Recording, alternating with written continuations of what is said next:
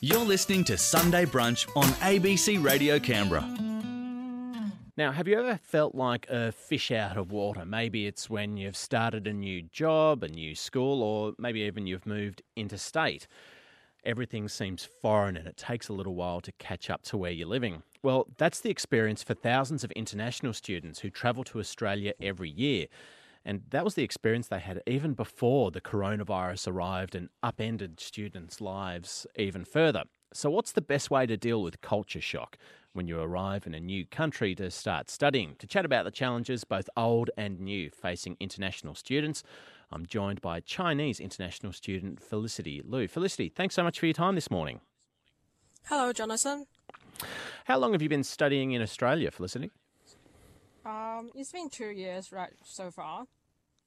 And how does uh, this year compare to last year? Um, it's horrible. Like there's a lot of discrimination going on, and it's pretty hard for international students.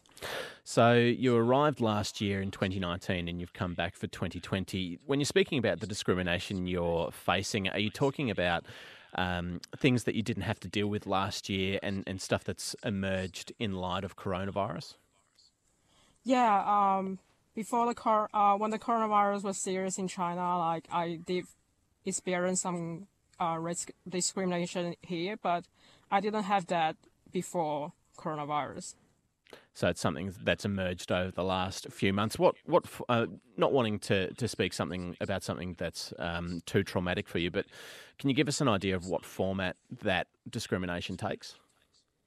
Um, basically, just some verbal, not seeing physical. Mm. Uh, but I can clearly hear and see what they are doing, and it's pretty disturbing for me. And pretty distressing, I imagine, as well. Is that something that other um, Chinese international students that you've spoken to have had to deal with as well?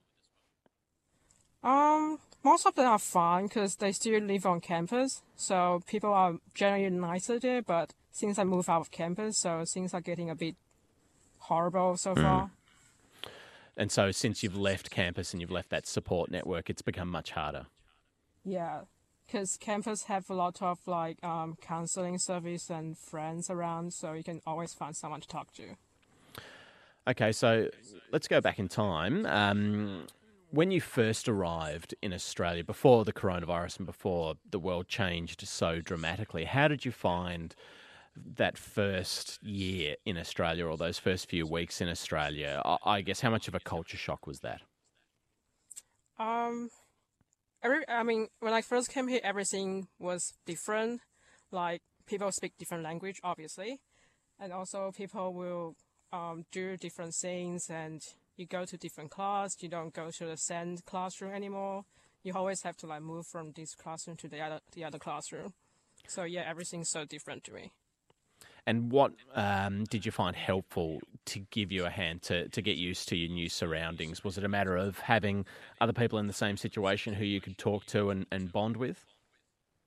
Yeah, um, I, I, unfortunately, I have some friends who study the same major with me, so we can always chat about what issues we are facing, and we can also talk to our professors. And since I live on campus, I can also talk to um, my residential hall, which is pretty pretty good for me.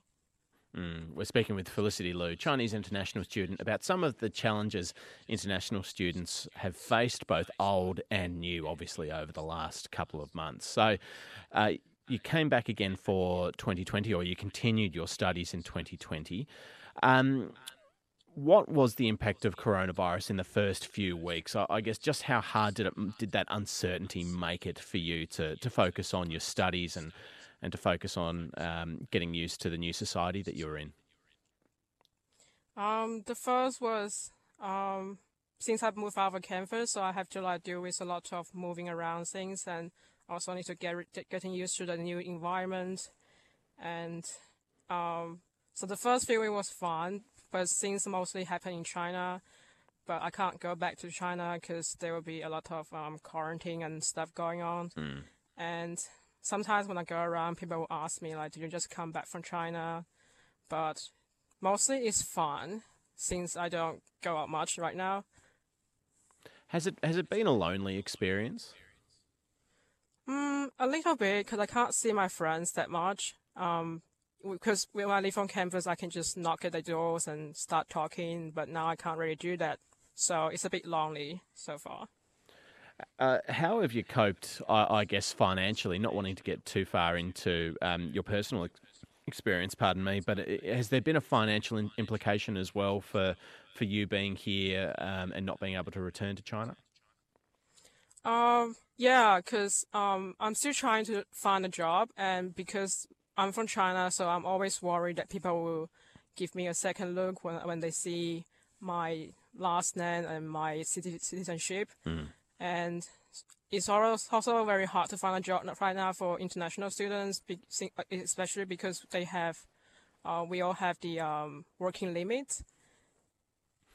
And do you think that the, the plight of international students, I mean, it, it was covered relatively extensively by, um, by the media and by the ABC when the coronavirus first hit, but in the last few months, I guess a lot of international students are still in these awful situations, aren't they? And, and do you think that's kind of been put on the back burner a little bit and it's been a little bit out of sight recently?